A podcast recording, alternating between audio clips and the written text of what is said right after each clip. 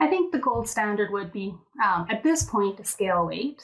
Um, we developed that weight tape as an estimate.